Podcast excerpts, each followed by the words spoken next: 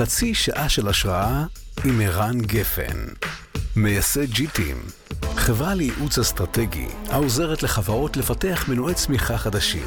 הצוות מתמחה בהובלת תהליכי חדשנות, פיתוח מוצרים, שירותים ושווקים חדשים, יחד עם הנהלות החברות המובילות בארץ ובעולם, ביניהם קוקה קולה, וולט, מייקרוסופט, סודה סטרים, שטראוס, קימברלי קלארק ועוד. אהלן, היום יש לנו פרק מיוחד. אני יודע שאני תמיד אומר את זה, אבל הפעם הוא באמת מיוחד, כי זה נושא שהוא קרוב לליבי. היום אני הולך לדבר על יצירתיות.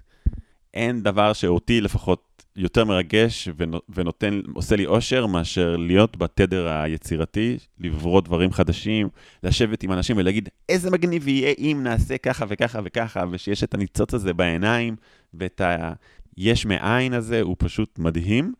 ובנימה קצת אחרת, יש ליצירתיות גם כוח מרפא. אני באופן אישי מצאתי את יצירתיות, מוציאה אותי מהמעמקים הכי עמוקים והכי חשוכים שהייתי בהם. אני אספר על זה יותר בהמשך, אבל באמת אפשר, אני ממש מדמיין שיש שני סוגים של מוחות. יש מוח כזה שהוא דואג, חרד, עצוב, אה, קורבן, אה, ויש מוח, אותו בן אדם, כן? ויש מוח שהוא המוח היצירתי, המוח החולם, המוח שמייצר אלטרנטיבה. ואני ב, ב, ב, ב, בילדות שלי, שהייתה לא פשוטה, היצירתיות הייתה הגלגל הצלה שלי. היא ממש, לא רק זה שהיא היום עוזרת לי גם בעשייה, אבל אם אני, היא ממש הצילה אותי. אני דרך היצירתיות מצאתי דרך אה, להתמודד ולחיות ולעבור אה, תקופות לא פשוטות בחיים שלי. והיום אנחנו נדבר על יצירתיות עסקית, כלומר, לא יצירתיות שהיא ברמת האומנות, אלא ממש יצירתיות שקשורה ל- לעבודה שלנו, ליום-יום שלנו. ויצירתיות עסקית בעיניי זה היום הדבר הכי חשוב היום לעסקים או למנהלים ולהנהלות, כי זה מה שבסוף מייצר את ההבדל, אוקיי? בסוף הרוב נהיה כבר קומודיטי, כולם יודעים כבר להעתיק את כולם, כולם יודעים כבר לעשות טוב, וגם את רוב הדברים היום אתה יכול לקבל, את כל הכלים אתה מקבל בצורה קלה. החסמים יורדים, אבל המקום הזה של המקוריות, של היצירתיות, של איך אתה ניגש לשוק, איך אתה מייצר ערך חדש לשוק כל פעם מחדש, ולא מספיק רק פעם אחת. כי כל הזמן השוק משתנה, אז אתה לא יכול רק להגיד הייתי יצירתי פעם אחת. זה בעצם אה, אה, מה שעושה את ההבדל בעיניי, וגם בתוך הארגון, מנהלים שהם יותר יצירתיים, הם, הם, הם, הם, הם מנהלים שלוקחים את, ה, את הארגון uh, קדימה, ובגלל זה זה ערך שרק הולך ונהיה חשוב יותר ויותר בעולם הכאוטי ש, שבו אנחנו נמצאים. ואני אדבר איתכם היום על כלים פרקטיים, כלומר לא על חשיבות היצירתיות, אחלה, היצירתיות זה חשוב, ראינו את זה באלף מצגות, אלא אני אשתף אתכם בניסיון שלי בהובלת צוותים ואני אדבר איתכם גם על החסמים, על מה מונע מכל אחד ואחת מאיתנו להיות יצירתיים, וכל אחד ואחד מאיתנו יש לו חסמים, אפילו אנשים שתופסים את עצמם כיצירתיים מתמודדים, בטח כאלה שבטעות חושבים שהם לא יצירתיים, סוגריים, אין כזה דבר בן אנוש שהוא לא יצירתי, סגור סוגריים. וגם, וגם אני אדבר איתכם על החסמים שיש לצוות להיות יצירתי, שזה אפילו עוד יותר קשה, וגם שם, לא רק שנדבר על החסמים, גם איך פותרים את החסמים האלה. ואת כל זה אני אתן לכם מכלים וניסיון פרקטי שלי, כי בעצם זה מה שאני עושה. אה, כל הקריירה שלי, אני גם בעצמי אדם יוצר, אבל יותר מזה, אני התמחיתי בלהוביל אנשים ולהפוך אותם ליצירתיים, ואני יודע לקחת צוות, כל צוות, ולהפוך אותו לטופ של הטופ של היצירתיות. כלומר, אני יכול להביא אותו לקצה שלו, לסחוט ממנו את המיץ בקטע טוב, כן, מיץ מתוק כזה, לא מיץ לימון, מיץ מדהים, שהוא אפילו לא מאמין שהוא היה כל כך אה, אה, אה, יצירתי, שיש לו את הניצוץ הזה בעיניים, שהוא וואו, מאיפה, מה קרה לנו עכשיו, מאיפה הדבר הזה, גמרת אותנו, מאיפה הדבר הזה הגיע. ואני מאמין שאפשר לעשות את זה עם כל אחד. אז, אז זה בתכלס מה שאני גם עושה ביום-יום יחד עם הצוות שלי. נכון, תמיד בפודקאסט יש חצי שעה של השראה, עם ערן גפן, חברה למנועי צמיחה חדשים, כאילו, אז מאחורי כל המילים המפונפנות האלה, בתכלס, מה שזה אומר, זה שאנחנו יודעים לקחת אה, חברות שהן כבר הצליחו, שהן חוו הצלחה, אבל הם, דווקא בגלל שהם הצליחו, הן צריכות עזרה בלהיות עוד פעם יצירתיות, עוד פעם להמציא משהו חדש, שוק חדש, מוצר חדש, אה, קהל יעד חדש, שירות חדש, מודל עסקי חדש, כל הדברים האלה עוד יותר קשה. דווקא בגלל ההצלחה יש מין אה, הנחה, והרבה פעמים היא נכונה, שמה שהיה, זה מה שהוביל אותנו להצלחה. אז, אז, אז הרבה פעמים במרכאות הן שבויות בתוך ההצלחה של עצמן, ולכן הן צריכות איזה גורם מבחוץ שיוציא את המנהלים שלהם אה, במרכאות מהתחת של עצמם. אז בשיחה היום, אני לא אדבר איתכם על כל הדבר הזה, כי זה תהליך של לפחות חמישה חודשים, אבל אני כן אגע בליבה של מה שאני עושה, שזה איך בעצם להפוך להיות יותר יצירתיים, איך אנשים יכולים להיות יותר יצירתיים. עכשיו, חשוב להגיד שזה אתגר, אוקיי? זה קשה. ככל שאנחנו אה, אה, אה, מתבגרים, נהיה יותר קשה להיות יצירתי. יש אמרה שאני עשיתי, לה, שאני עשיתי לה פרפרזה, זה לא האמירה המקורית, אבל זו אמירה שאני מאמין בה, שאומרת, We don't stop creating because we grow old, אלא we grow old because we stop creating. כלומר, אנחנו, אנחנו לא מפסיקים ליצור כי הזדקנו, אלא להפך. כאילו, אנחנו הזדקנו כי הפסקנו ליצור. ויש ניסוי מדהים שעשו כמה וכמה פעמים, וכל פעם שעשו אותו בעצם ראו שהוא אה, אה, עובד, שבעצם נתנו לקבוצה של אנשים מבוגרים לבנות מספגטי, אה, ממקלות ספגטי ומרשמלו, לנסות לבנות בניין כמה שיותר גבוה. אז לוקחים קבוצה של מנהלים, אומרים להם, הנה חבילת אה, מקרוני כאלה קשים, הנה מרשמלו שהם כאילו מחברים, עכשיו תבנו מגדל גבוה. התנאי היחיד שהוא צריך לעמוד איקס שניות בלי ליפול, ואז הצלחתם. ומדדו מה הגובה הממוצע שהאנשים עושים את זה, והגיעו לגובה מסוים. הדבר המדהים הוא שנתנו את הקבוצה הזו לילדים, ככה טיפה יותר בוגרים, כזה ביסודי, בחטיבה, אז הילדים תמיד הגיעו למגדל יותר גבוה מהמבוגרים בממוצע. כלומר, הילדים מצליחים יותר טוב במשימה הזו ממבוגרים. ואז אתה שואל, אוקיי, איך זה קרה?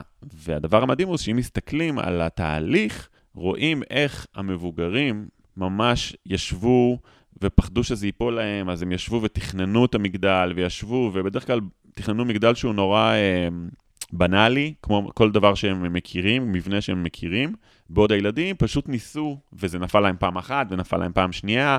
אה, גם אצל הילדים הייתה פחות פוליטיקה, אצל המבוגרים זה ישר, לא, אני מחליט, אה, יש לי דעה כזו, כלומר, הם, הם נלחמו על הדעה שלהם לפני שהם התחילו בכלל לבנות. בעוד הילדים פשוט, אה, אה, פשוט התחילו לבנות, וככה בסוף הם הגיעו ל, ל, ל, למשהו יותר גבוה.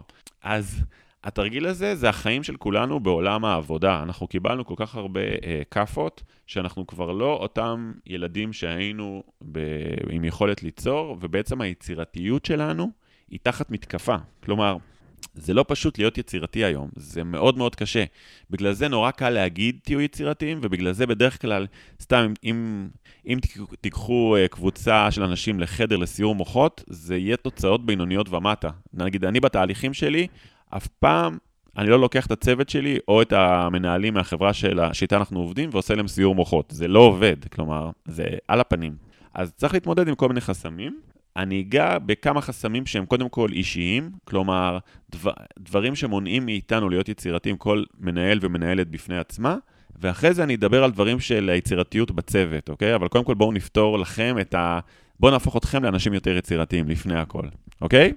אוקיי, אז הנה ארבעה דברים שהם חוסמים אתכם מלהיות יצירתי, אוקיי? הדבר הכי משמעותי זה האמירה, אני לא יצירתי, או אני לא יצירתית. אני, אני, תתפלאו לשמוע, יש הרבה מאוד אנשים שמכריזים על עצמם כלא יצירתיים. וזה בעיניי מזעזע, אוקיי? כי אין כזה דבר בן אדם שהוא לא יצירתי. אנחנו כבני אדם, ממש כמו ב, ב, ב, בתורה של בראשית ויהי אור, אנחנו נולדנו ליצור, אנחנו נולד, נולדנו להמציא דבר חדש, ואנחנו כל הזמן ממציאים. אתם רוצים הוכחה? תחשבו על כל הסיפורים שאתם ממציאים לעצמכם בראש על המציאות. אפילו הסיפורים הקטנוניים של, לא יודע, אה, מה הדודה שלי חשבה, ואתה ממציא לעצמך סיפור, בו, זה גם המצאה, אוקיי? הכל זה המצאה. המוח שלנו הוא כל הזמן ממציא לעצמנו דברים. אנחנו, ככה אנחנו מתוכנתים, אוקיי? המציאות החיצונית מעובדת אצלנו על ידי סיפורים שאנחנו ממציאים לעצמנו, אבל זה פוגש אותנו בכל מקום. כלומר, תחשבו כמה, כמה עשייה יצירתית יש אצל אה, ילדים, אוקיי?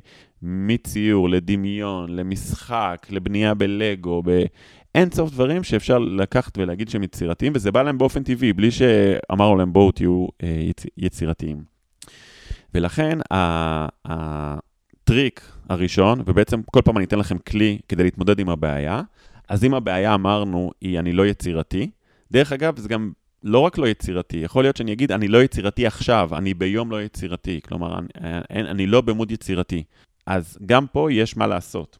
והפתרון לדברים האלה הוא, הוא קודם כל להתחבר לילד היצירתי שבך או בך. ממש להתחבר לא, לאותו תדר יצירתי. בסוף, אם, אם, אם נחשוב על זה, לכל אחד יש כל מיני פרסונות. יש את הפרסונה של העבודה, ויש את הפרסונה של הבית, ויש את הפרסונה היותר משחקית. השיטה שלי לעבוד היא, היא לפתוח את הדלת של היצירתיות, שאותה דלת פתחתי בתור ילד. כל אחד מאיתנו יכול להיזכר, או יכולה להיזכר ב... באיזשהו רגע בילדות שהיינו בהם יצירתיים. זה תמונה שלי יושב על השטיח ומטפטף אה, נרות כאלה של חנוכה ועושה איתם מין צורות צבעוניות. זה תמונה שלי ברגעים פחות טובים שלי בחיים בתור ילד, שאני ברחתי לעולמות של פנטזיה, כלומר הייתי יוצא מהבית ומסתובב ומתחיל להגות כל מיני מחשבות כאלה כדי לברוח מהמציאות בתקופות קשות. זה דלת שאפשר לחזור אליה, זה מין תדר כזה, כלומר, אחת הדרכים שלי להיות יצירתי זה פשוט ללכת לשוטט, לעשות סיבוב, קצת כמו שהייתי ילד שהייתי עושה את אותו סיבוב של, של לברוח מהעולם. אבל זה גם לא חייב להיות שלילי, זה יכול להיות משהו חיובי כמו ריקוד או איזה חוג. נורא עוזר להיזכר בילד היצירתי שהיית או היית. ומשם רגע להתחיל את הסשן של היצירתיות. נגיד אתם צריכים לכתוב עכשיו משהו, נגיד אתם צריכים לחשוב על רעיון, אוקיי? צריך להביא רעיון לאיך, לאיזה קהל חדש פונים. אז אני ממש מזמין אתכם רגע, לפני שחושבים על הרעיון, ממש לעצום עיניים, לדמיין את אותו ילד שהייתם, את אותה חוויה יצירתית, ורק אז לפעול באותה טכניקה. אתם תראו שיש לזה השפעה אה, מטורפת. החסם השני, שהוא חסם לא פחות משמעותי, אולי שווה בעוצמתו לפי מה שאני נתקל, זה שאנחנו מקבלים את המציאות כפי שהיא. כלומר, בעצם אנחנו מתחילים את היצירתיות אחרי שקיבלנו את כל הנחות העבודה, את כל מה שיש, ומעליה אנחנו מנסים להוסיף איזה עוד uh, שכבה של יצירתיות, אוקיי? נגיד אנחנו נכנסנו למקום עבודה, בסדר, נגיד, סתם, אני ממציא חברת ביטוח, אוקיי?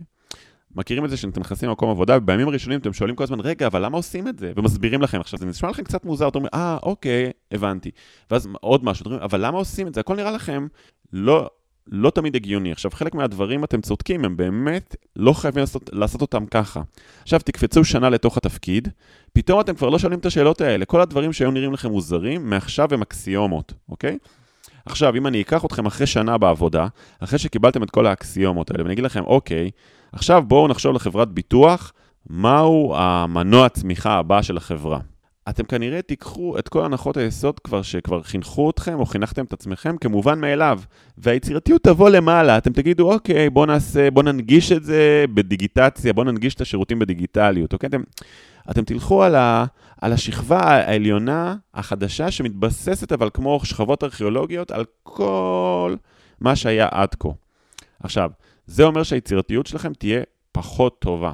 הדרך להיות יותר יצירתיים היא ממש לקדוח לתוך השכבות הארכיאולוגיות, קצת כמו שנכנסתם למקום העבודה ושאלתם, רגע, אבל למה אנחנו עושים את זה, אוקיי? או יותר נכון, כמו ילדים, אתם מכירים את זה שילדים שואלים, אה, אבל למה, אבל למה, ואז הם פתאום מביאים איזה משהו יצירתי שהוא קצת הזוי, אבל, אבל הוא מאוד יצירתי כי הוא ירד לשכבה יותר עמוקה. עכשיו, לדבר הזה הוא מדעי, קוראים לזה חשיבה מדרגה ראשונה.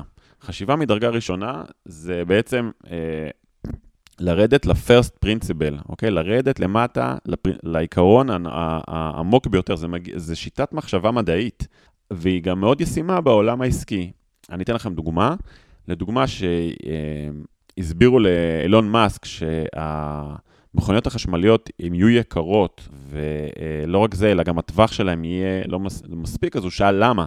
ואז הסבירו לו, כי זה בעיקר בגלל הבטריה והטעינה והסוללות, זה הרכיב היקר, זה רכיב שעולה הרבה מאוד כסף, וגם הוא לא מספיק אפקטיבי.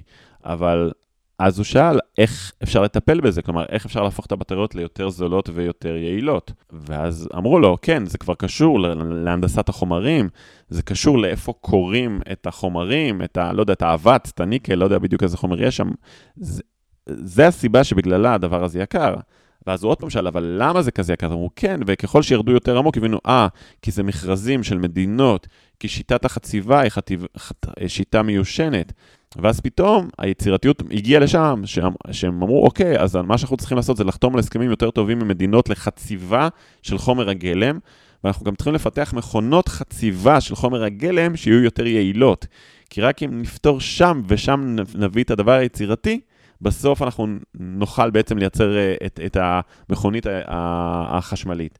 אז לזה אני מתכוון שרגע הירידה למטה, כלומר, גם לערער על המוסכמות ולשאול למה, למה, למה, וגם לנסות לייצר מודל אחר. נגיד אם אנחנו בחברת ביטוח, אז השאלה היא בכלל, מה זה ביטוח? למה צריך ביטוח? ואז אתה פתאום מתחיל להיזכר, אה, ביטוח הוא בכלל מקורו בזה שהיו ספינות, ב, לא יודע, באנגליה, שיצאו להפלגות מסוכנות, ואז כמה מהספינות ביחד אמרו, אוקיי, אם אחד מאיתנו תשדד, או, או, או, או לא יודע, תצלול בים, לפחות שאני לא אפסיד את הכל, אז בינם לבין עצמם, לא יודע, התארגנו איזה 12 אוניות, ואמרו, אוקיי, אם אחד מאיתנו זה יקרה, כל האחרים יתמכו בו, ואז אנחנו מקטינים את הסיכון. כלומר, היה בזה משהו מאוד חברתי, ומאוד אה, אה, אינטרסים משותפים שאחד עוזר לשני, אוקיי? עכשיו, ברגע שאתה יורד לזה, אומר, אוקיי, אז איפה היצירתיות תבוא לפה?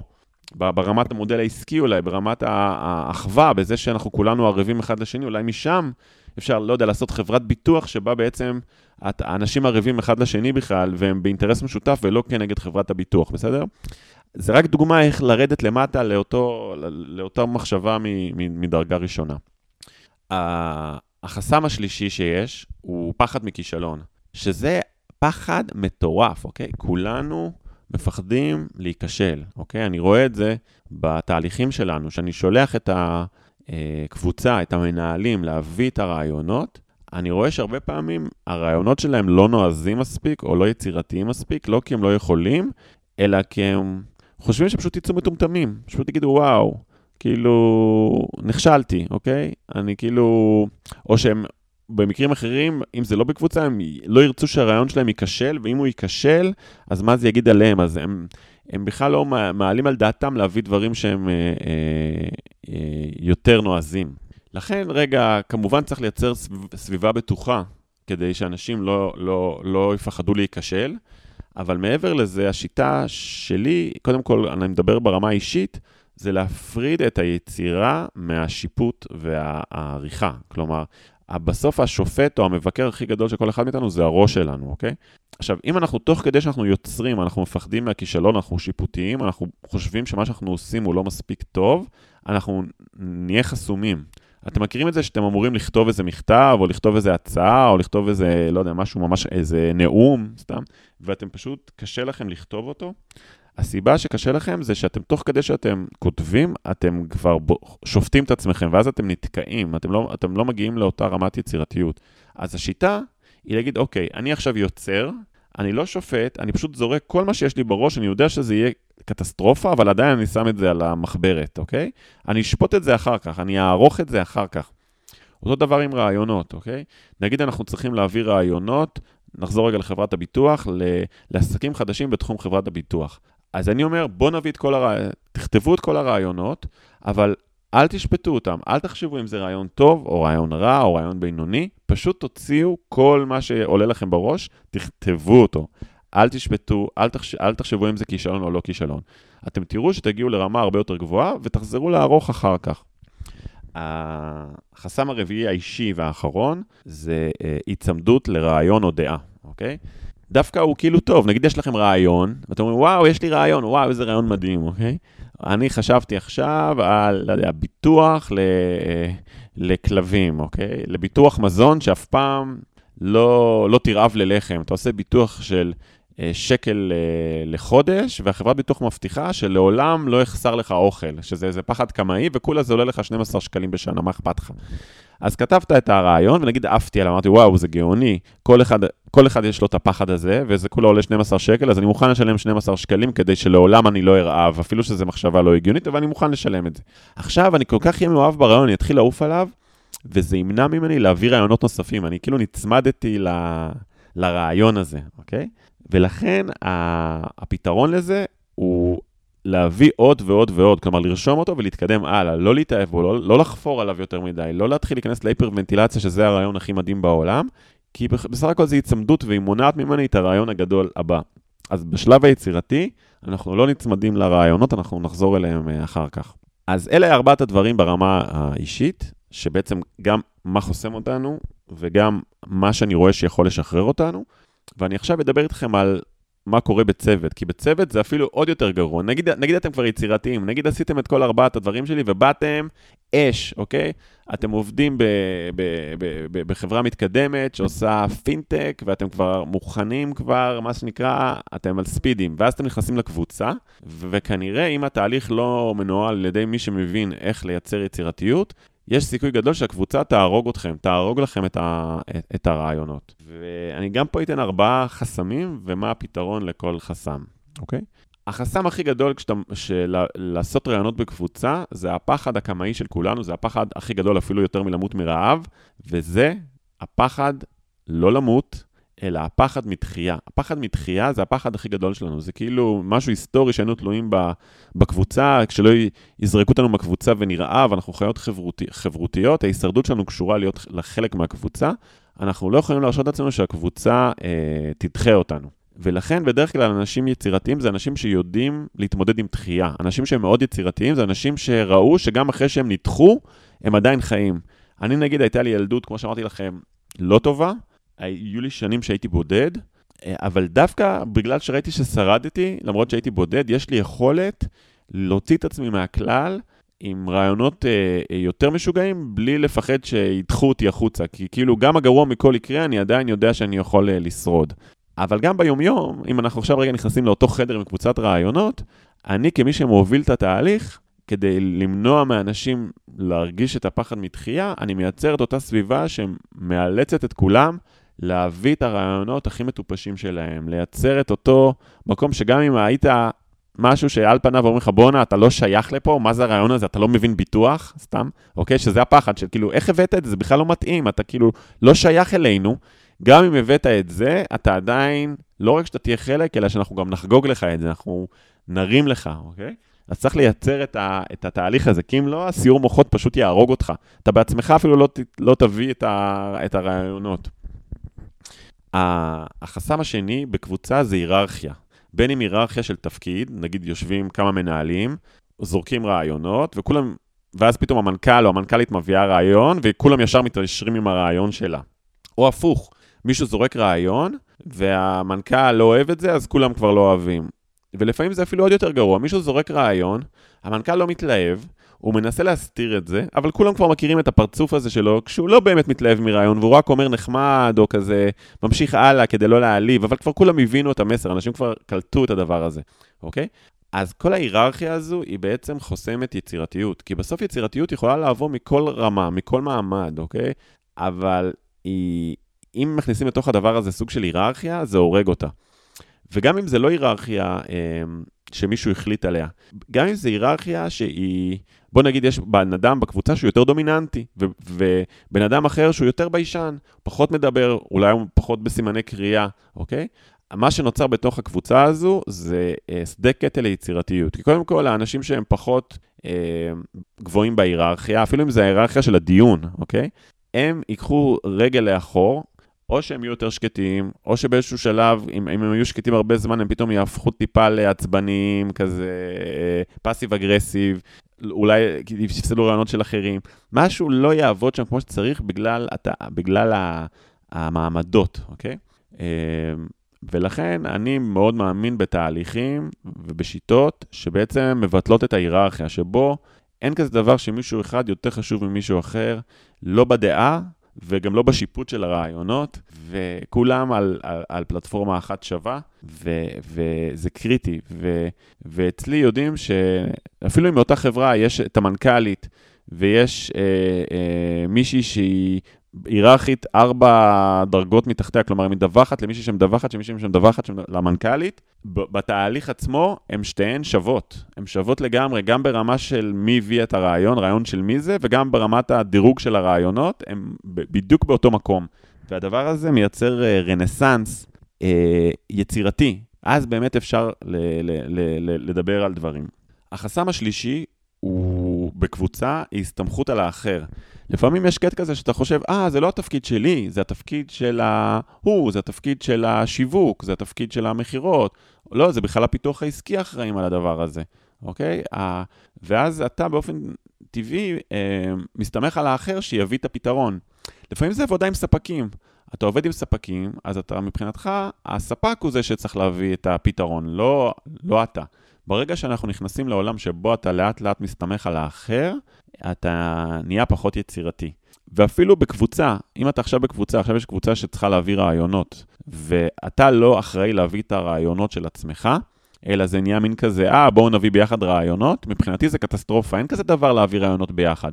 אני לא מאמין בלהביא רעיונות ביחד, במין כזה שיחה שכולנו ביחד הבאנו רעיונות. אני לא, לא, ראי, לא ראיתי את זה עובד מעולם. השיטה שלי היא אחרת, השיטה שלי היא שכל אחד מביא את הרעיונות שלו לשולחן, בתהליך שכמו שאמרתי לכם הוא שוויוני וכן הלאה וכן הלאה, ואז יש שלב שבו יש איזה אולי אה, אופציה לחבר רעיונות או, או, או להתניע דברים חדשים, אבל קודם כל צריך לקחת את ה-ownership על, על, על הרעיונות של עצמך ולהביא אותם אה, לשולחן. ומאחר ואמרנו שאין כזה דבר, אני לא יצירתי או יצירתית, אז גם לאף אחד אין שום תירוץ, אלא להביא את הפתרונות האלה לשולחן. אה, והדבר האחרון, זה מדהים איך אנשים מחפשים הנחיות, אוקיי? כלומר, אה, ממש מחפשים שמישהו יגיד להם איזה רעיונות להביא, או באיזה אזור להביא. אה, קצת כמו כאילו לגו, אבל עם הוראות הפעלה, שהלגו מגיע, אבל אתה כאילו יצירתי, אבל אומרים לך בדיוק לאן ללכת ומה לעשות.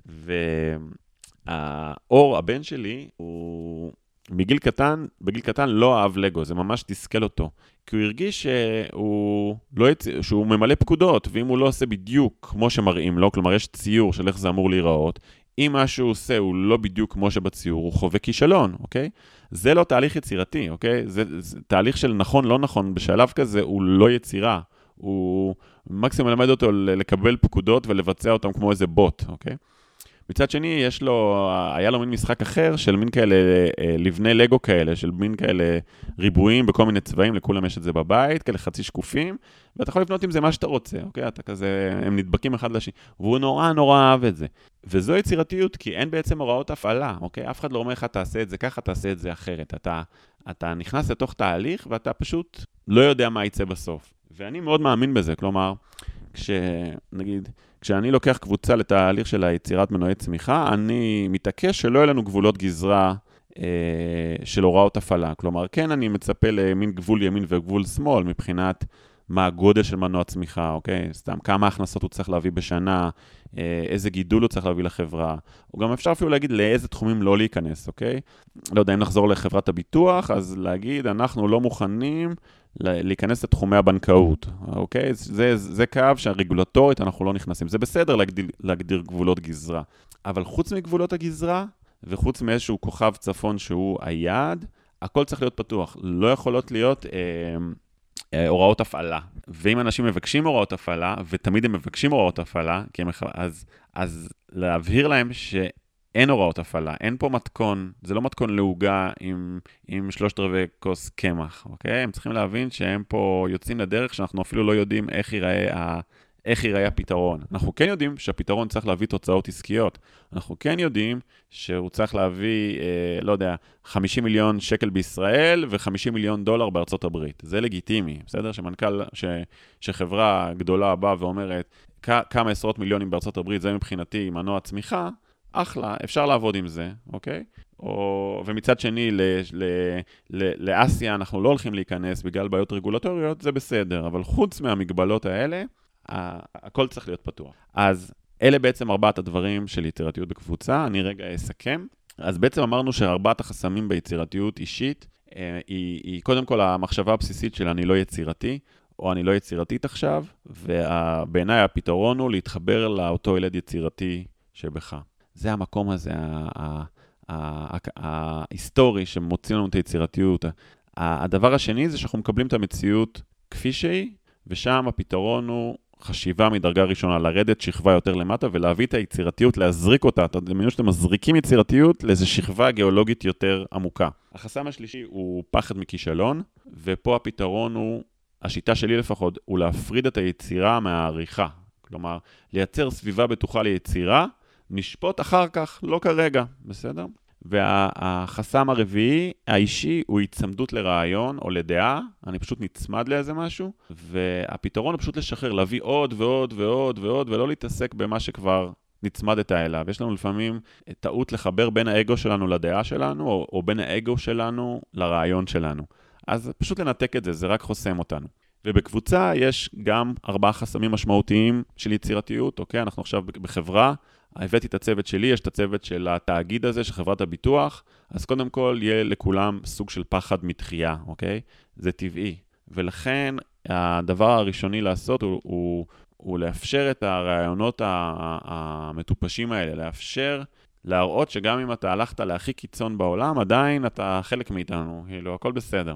החסם השני הוא היררכיה, מקום שבו בין אם היררכיה בתפקיד, אני המנהל, אני המנכ"לית, ו- ואני תחת... אז... פשוט, או בין אם אה, היררכיה של, של שיחה, שיש פה מישהו יותר, נגיד אנשים שווים ב, בדרגתם, אוקיי? הנהלה של סמנכ"לים, אבל מה לעשות שיש סמנכ"ל אחד שהוא יותר דומיננטי, אז את זה אנחנו צריכים לדרוס, אנחנו צריכים להרוג את זה. אנחנו צריכים לשטח את, ה, את הקבוצה. בגלל זה הרבה פעמים צריך מישהו מבחוץ, שיהיה מספיק אגרסיבי כדי לקצוץ לכולם את האגו, כדי שכולם יהיו מיושרים ביחד, כי אין כזה דבר שבתוך קבוצה, בתהליך יצירתי, יש היררכיה. זה פשוט לא עובד.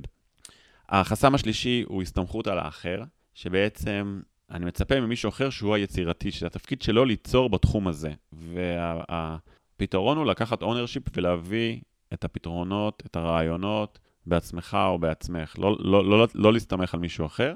והדבר האחרון, שהוא קצת סותר את זה שאני נותן לכם כל מיני כל, כללים, זה שהרבה פעמים אנחנו מחפשים איזשהם הנחיות, שמישהו יגיד לנו על מה לחשוב, איפה לחשוב, מאיפה להביא, כאילו, רגע, תגיד לי מה לעשות. וקצת כמו לגו, אוקיי? זה כאילו יצירתיות, אבל זה יצירתיות לגו, זה יצירתיות עם תוכנית, עם, עם הוראות הפעלה. ודווקא להגיע למצב שבו אין הוראות הפעלה, שבו יש את הכלים, יש את הלבנים, אוקיי? יש את היעד שהוגדר על ידי המנכ"ל, שאומר, זה מבחינתי מנוע צמיחה מבחינת גודל, מבחינת משמעות, אלה גבולות הגזרה, ומפה הכל פתוח, go, אוקיי?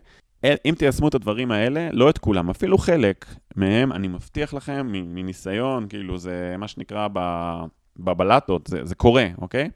אתם תראו שאתם uh, uh, תצליחו להביא uh, תוצאות יותר טובות, גם לבד, כמנהלים שצריכים רגע להביא יצירתיות ויש משהו שחוסם אתכם, נגיד אני לא יצירתי, או נגיד הפחד מכישלון, אה, תפרידו נגיד את היצירה מהעריכה, אוטומטית אתם תראו שאתם הרבה יותר יצירתיים, או שתתחברו לילד היצירתי שבכם, ממש אתם תראו איך אתם רצים קדימה. וגם בקבוצה, ששם זה הופך טיפה להיות יותר מסובך לניהול, כי צריך ניסיון בזה, אבל לפחות תזכרו את החסמים האלה, וברגע שתראו אותם קורים, לפחות תדעו מה כרגע חוסם אתכם, אם זה ההיררכיה, או הפחד מתחייה, או החיפוש אחר הנחיות, כל הדברים האלה, אז לפחות תהיו, תהיו מודעים לזה. ובטח אם אתם, אה, אה, המנכ"ל או המנכ"לית, אתם, האחריות שלכם היא, היא לאפשר את, הס, את הסביבה היצירתית הזו. ובגלל שזה כל כך חשוב, גם להתקדמות בקריירה וגם בשביל שהעסקים והחברות שלנו ימשיכו אה, לרוץ קדימה, ימשיכו ליצור, ימשיכו לייצר ערך, תמשיך בהם את אותה רמת חיוניות, כדי שבאמת, קצת כמו סיפרתי לכם בהתחלה על, ה, על מתי אנחנו מזדקנים, האם אנחנו, אה, מזד... אז, אז גם חברות זה אותו דבר, כלומר, כשחברות מפסיקות ליצור, הן מזדקנות. כשמנהלים מפסיקים ליצור, הם בעצמם מזדקנים. Okay? כן, מצד שני, ככל שניצור יותר, ככל שנביא יותר יצירה ואת השפע הזה של היש יש מאין לעולם, אנחנו גם בתור מנהלים אה, אה, לא, לא נזדקן, וגם בתור חברות נוכל לא להזדקן ולהמשיך אה, להצליח לאורך זמן.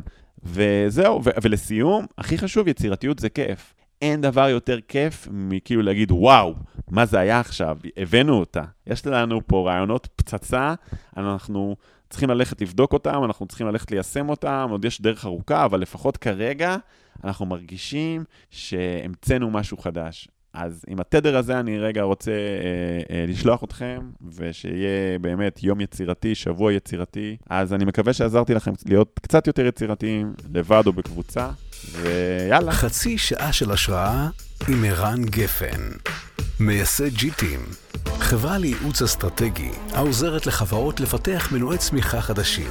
הצוות מתמחה בהובלת תהליכי חדשנות, פיתוח מוצרים, שירותים ושווקים חדשים. יחד עם הנהלות החברות המובילות בארץ ובעולם, ביניהם קוקה קולה, וולט, מייקרוסופט, סודה סטרים, שטראוס, קימברלי קלארק ועוד.